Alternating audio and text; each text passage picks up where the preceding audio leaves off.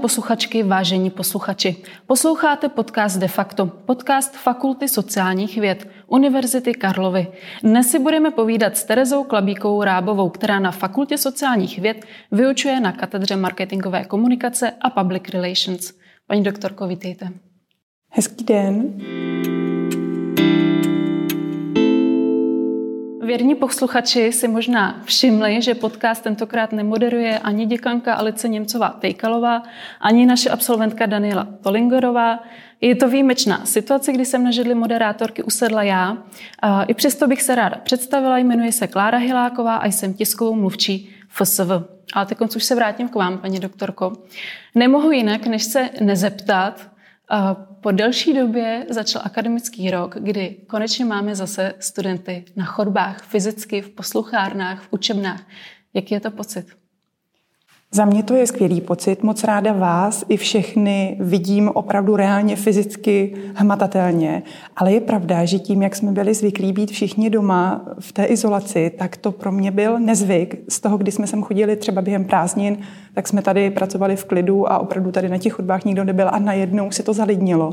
Takže i pro nás to byl takový mentální skok, ale v zásadě samé pozitivní pocity. Mám pocit, že studenti jsou skutečně rádi, že, že jsou tady s námi i spolu navzájem. Takže za mě jenom dobře.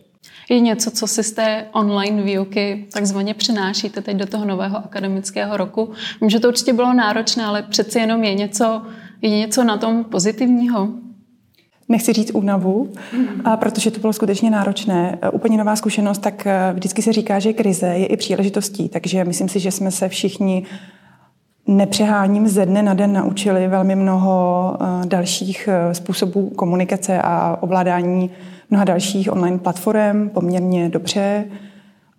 Organizaci času, práci na dálku, eh, je, dejme tomu psychologickou, snažit se jako vycítit, jak ten druhý na tom je, snažit se ho rozhýbat prostředky, které prostě momentálně máte.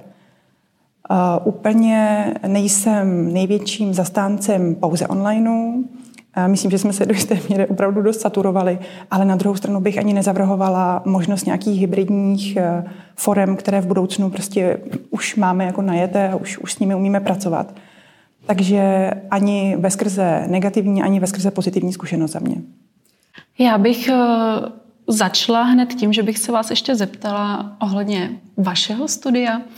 Vy jste vlastně vystudovala češtinu a francouzštinu jako učitelství, potom máte malý doktorát z češtiny taky na pedagogické fakultě a následně teda velký doktorát na mediálních studiích tady na naší fakultě.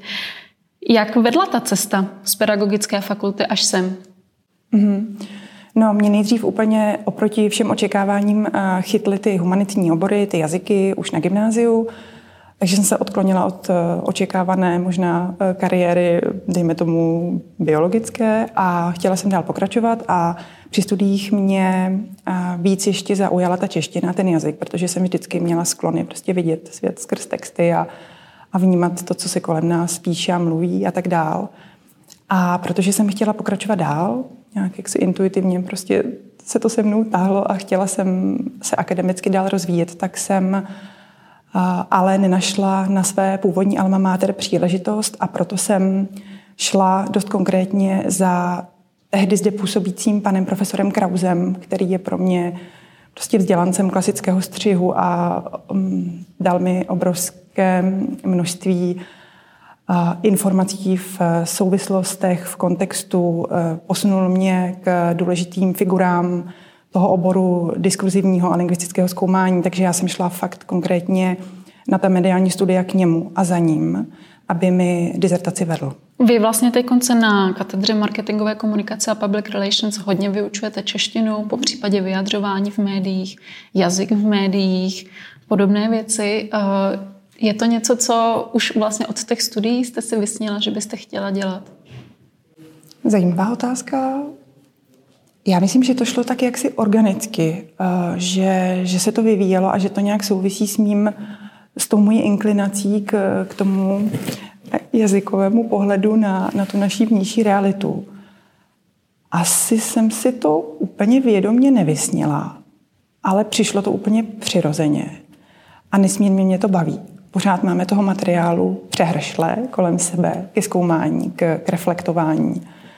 A, takže podle mě to byla taková úplně přirozená cesta, jak se to nabalovalo jedno na druhé, od teorie k praxi, od praxe k teorii, hledání cest a pohledů na, na tu naší sociální realitu prostřednictvím jazyka. Vy se hodně i vyjadřujete vlastně k eh, současnému jazyku, který je používaný v médiích a v reklamě. Tak jak byste ho zhodnotila v dnešní době? Asi zase nelze říct ve dvou větách, ale obecně mám pocit, že ono je vždycky těžké mít nadhled, když jste in medias res, když jste uvnitř té situace, ale mám pocit, že se hodně zrychluje změna vnímání těch norem.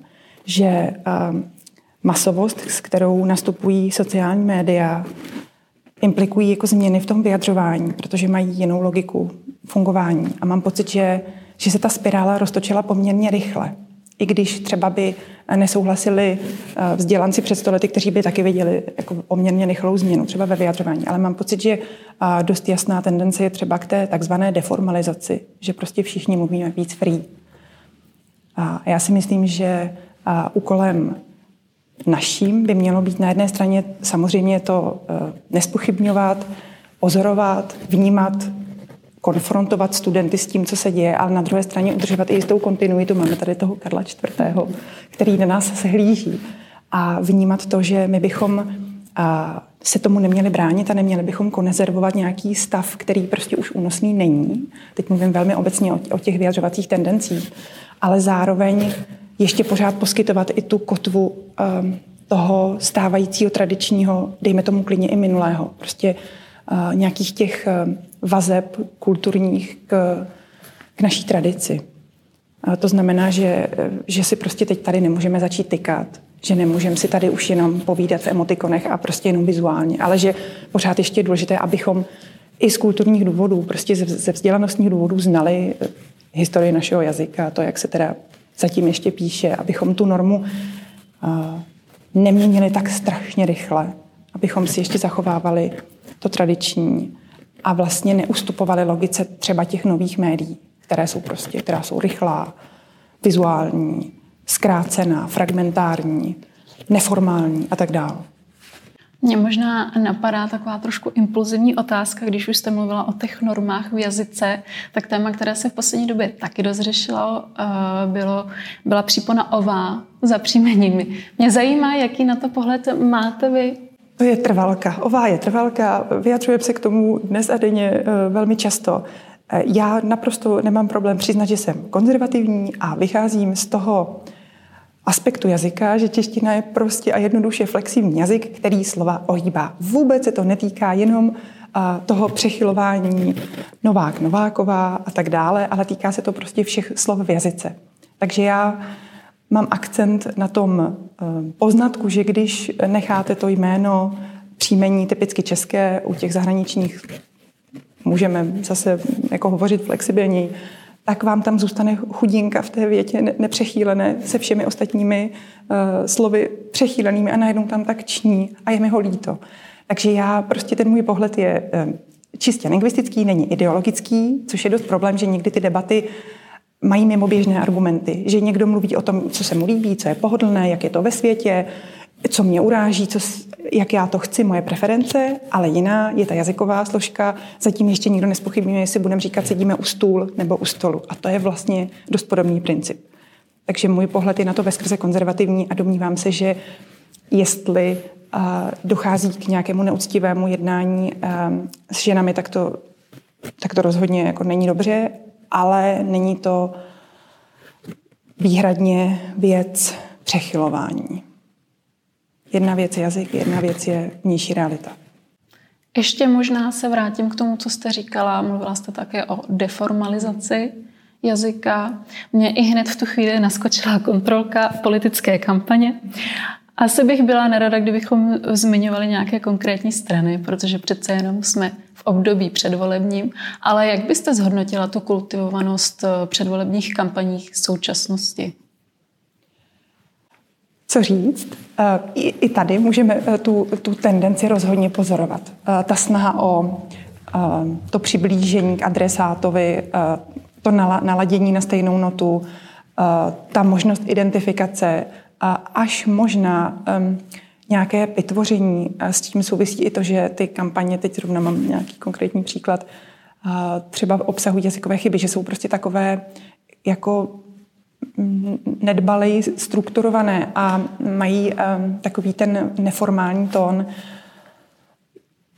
Minimálně můžeme říct, že i tady samozřejmě tu tendenci k tomu uvolňování, vyjadřování pozorujeme, ale prostě musíme si říct, nebo musíme zkoumat, jestli to jako je funkční, je adekvátní, je přiměřené, jestli se to dá vrátit. To je důležitý moment, protože když si uh, dojdeme k nějakému koncenzu, že vlastně to pro komunikaci těch relevantních témat zprávy státu, zprávy naší obce není důstojné, tak už to zpátky těžko půjde. Když ty normy, prostě když ta stavidla otevřem, tak zpátky už ta cesta nepůjde. Takže to je dost, dost důležitý moment a právě protože teď jsme tady a teď si řešíme tady ty naše každodenní komunikáty, ty texty, tak nemáme ten nadhled. I ti tvůrci těch kampaní, prostě ad hoc třeba se přizpůsobují trendu, ale neumím si představit, že půjdeme zpátky a zase, zase e, se vrátíme do nějaké té jako výrazně formálnější roviny.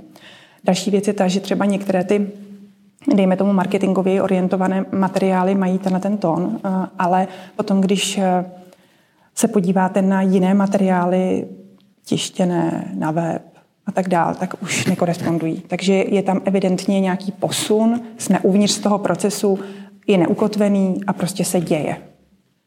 Jo. Můžeme ho pozorovat, interpretovat, komentovat, můžeme třeba dávat doporučení, ale to jazykové společenství si stejně žije jako dost živelně a organicky. Opustila bych teď na chvíli jazyk český.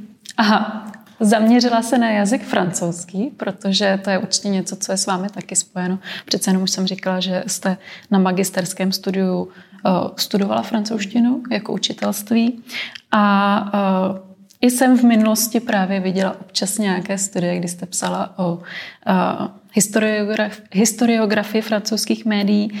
Tak uh, jaký vztah máte k Francii? Vřelý.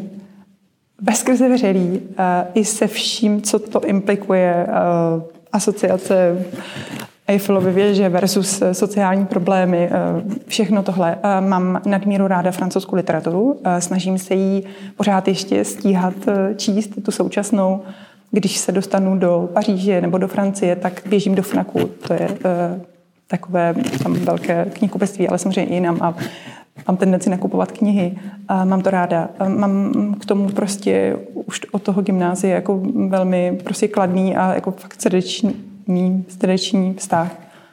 A, takže se někdy věnuju i jiným aspektům, třeba nějakým maturitním uh, expertízám ve francouzském jazyce, a, nebo nějakým dalším jako konzultacím, překladům a tak dále. Takže se k tomu dostávám i jako během profesního a, života. A ráda bych, aby mě to nepustilo, abych to pořád udržela. Přesunu se možná trošku teď zase do osobnějšího života. Vy máte tři malé děti a s tím mateřstvím se vám povedlo skloubit akademickou kariéru. Jak máte nějaký univerzální recept, typy, doporučení?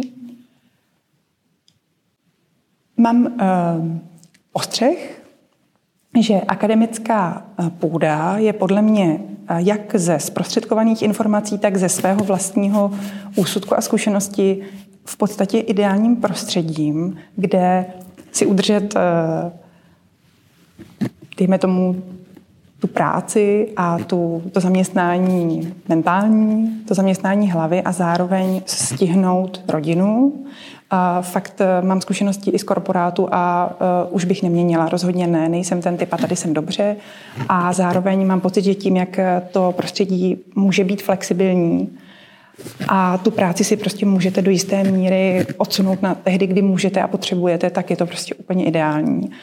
A zároveň, teď jsme si s kolegyní zrovna říkali, jak ta práce je vlastně uh, jako privilegovaná a prestižní, ale zároveň teda implikuje jistou míru prostě zodpovědnosti, že bádáte, ale musíte něco odevzdávat a tak dále. A um, doporučení rozhodně mám. Um, škrtat, co není nezbytné a šetřit se. Protože dříve či později člověk zjistí, že všechno do toho života prostě e, nenacpe, takže e, rozhodně doporučuji všem, které e, třeba tu cestu nastoupí, fakt o sebe pečujte. E, není to poučka z koučovacích knih a je to, je to fakt realita. Stalo se vám, že buď to některé kolegyně nebo doktorantky nebo kdokoliv vlastně tady na fakultě třeba za vámi přišel s tou prozbou o radu? Takhle explicitně ještě ne, spíš tak jako neformálně v takových těch kruzích, kuloárech, co tak jako sdílíme eh, zkušenosti, ale úplně, úplně takhle eh, konkrétně jako na konzultace o radu, jak to dá dohromady, to ne. Posluchači to možná nevidí, ale vám spoza rukávu vykukují krásná tetování, krásná tetování plná květin i různých slov. Vypadá to, že je to vaše vášeň, protože máte skoro plné obě ruce. Eh, stalo se to, no. Eh, to, to je taková věc, která mě prostě v životě potkala. Eh, myslím si, že to patří k nějaké cestě k, k sobě samé, že i po těch dětech jsem asi potřebovala nějaký jako další ultimátní zážitek. Úplně jenom pro mě. Zároveň to přece není nic, co jsme objevili tady my, středoevropané, ale národy, jimž se naprosto zdráhám říci do, domorodé, ano, ale nikoli primitivní, a tak to praktikují už prostě staletí, tisíciletí a už tomu rozumím, proč to má ten rituální, očistný, symbolický rozměr. Já se nepovažuji jako za nejstatečnější prototyp, eh, co se týče fyzické bolesti, ale i to tam patřilo. Takže byla to prostě nějaká jako cesta k pochopení eh, sebe samé. A já jsem o tom zvaž, uvažovala už jako dlouho, ale ten čas prostě uzrál a přišlo to a řekla jsem si, že už vlastně, že už vlastně asi není na co čekat. A zároveň jsem potkala zajímavé lidi, jsou to veskrze ženy a dívky, takže to je i zajímavé jako z hlediska té subkultury nebo komunity, protože jsem se potkala s, prostě s zajímavýma osobama, které bych jindy minula v životě. Takže i ta setkání sama o sobě, e, není to jenom ten cíl, ten efekt, ale je to i to setkání, to sezení, prostě je to, je to zajímavá zkušenost. Fakt mě to baví, je to prostě e, ochutnávka jiných světů. A samozřejmě, že se mi to i líbí, to je dost legitimní. Ta estetika, ta současná. Zároveň uh, myslím, že ten punc, ta asociace, že to máte z vězení, to už je asi pryč. Píší se o tom knihy, je to téma. A máme tady kolegy z Filozofické fakulty, kteří se tomu věnují etnograficky. A vznikají i jako populárně naučné knihy, to mě baví. Je to prostě téma, které jako vyvstává. Uh, takže Dá se říct, že podnikám jako etnografický výzkum doslova na vlastní kůži, protože mě baví i zjišťovat, jak to mezi, mezi sebou jako mají a tak. A neposlední řadě je tam i ten humor, protože ten je pro mě hodně důležitý, takže mě baví eh, právě, já jsem se těch textů bála, protože já jsem na ně hodně opatrná tím, jak všechno vidím skrz ty texty, tak, eh, tak jsem si je šetřila, ale pak jsem došla k tomu, že jak říká jedna z těch tatérek, je to jenom kůže, nic více, nic míň. A vlastně ta jazyková hra, proč ne? Proč, proč ne? Přijde mi to i jako zajímavý pandán k té akademičnosti, že si myslím, že se to jako vtipně potkává, že se to přece ne, nemusí vylučovat, že, že nejsem vyvrhel, že jsem pořád ještě seriózní osoba, ale prostě, prostě jsem pomalovaná. My, než jsme začali tento rozhovor, tak vy sama jste to pojmenovala jazyková krajina. Hmm. Tak eh, pokud vám to nevadí, jestli byste mohla i odhalit tu symboliku za těmi tetováními, jestli některá konkrétní se vztahují ke vzpomínkám, k lidem. Mm-hmm.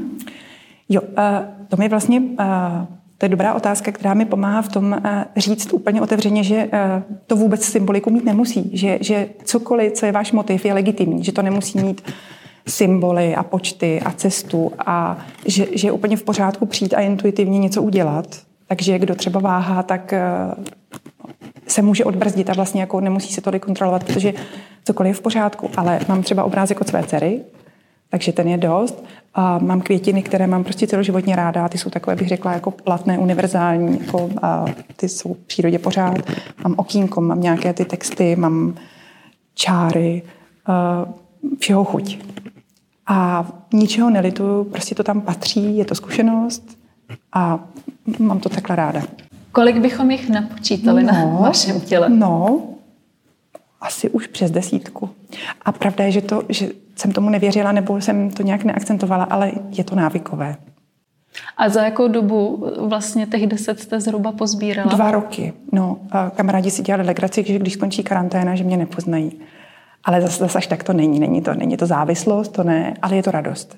Je to prostě jako jiný přístup k sobě, k tělu a vlastně i k nižší realitě. Že, že vlastně na jedné straně e, jste seriózní a zvládáte tu seriózní roli a na druhé straně jste prostě svá a ty věci tolik neřešíte. Je pravda, že jak jste říkala, že vaši kamarádi si dělají srandu, že vás skoro nepoznají. Já když jsem vás tady potkala na chodbě před pár týdny, tak jsem si říkala, tamhle ta studentka má pěkná tetování po celých uh, rukách, protože jsem vám neviděla do tváře a nepoznala jsem vás. To je milé. Tak třeba, třeba možná i ta deformalizace probíhá eh, tímhle tím způsobem, ale vůbec to není žádný kalkul, je to prostě Myslím si, že ty věci by měly vycházet jako z jednoho každého z nás, že to ne, nemá být jako podle někoho, že, to, že, že k tomu si musíte dojít. Eh, ještě bych se zeptala, já jsem se všimla na vašich sociálních sítích, kde jste za prvé relativně aktivní a za druhé jsem se tam všimla, že hodně běháte. Nebo... No oproti jiným to není hodně. Uh, a zdráhám se říct čísla, protože si na sebe nechci ušít další byč povinnosti, ale samozřejmě já jsem eh, na jedné straně takový typ eh, intuitivní a mám ráda interpretaci textu, kvalitativní přístup, ať aby ty texty a ty, eh, ten materiál jako na nás hovořil a my ho poslouchali, ale na druhé straně jsem dost strukturovaná třeba v některých jako číslech a mám tendenci se dívat do aplikace, kolik, za jak dlouho, srovnávat se a nechci to. Takže já se teď přeučuju, abych to měla opravdu jenom pro klid, prázdno v hlavě, pro radost toho pohybu. A I když ty, ty, ty, ty aplikace a lákadla prostě technologická evidentně jako jsou, ale nechci se, samozřejmě sleduju um, někoho, kdo běhá opravdu jako hodně a dobře a tak dál, ale um, mám své možnosti, svoje limity, a nechci tomu jako propadnout ve smyslu, hm, jestli mi rozumíte, jako závislosti nebo povinnosti, ale chci to mít fakt jenom jako radost.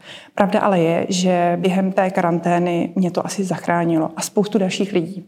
Rozumím tomu, proč ti lidé běhají, protože prostě to tu hlavu čistí ty oxytocíny nebo serotoniny nebo ty, ty hormony prostě opravdu fungují.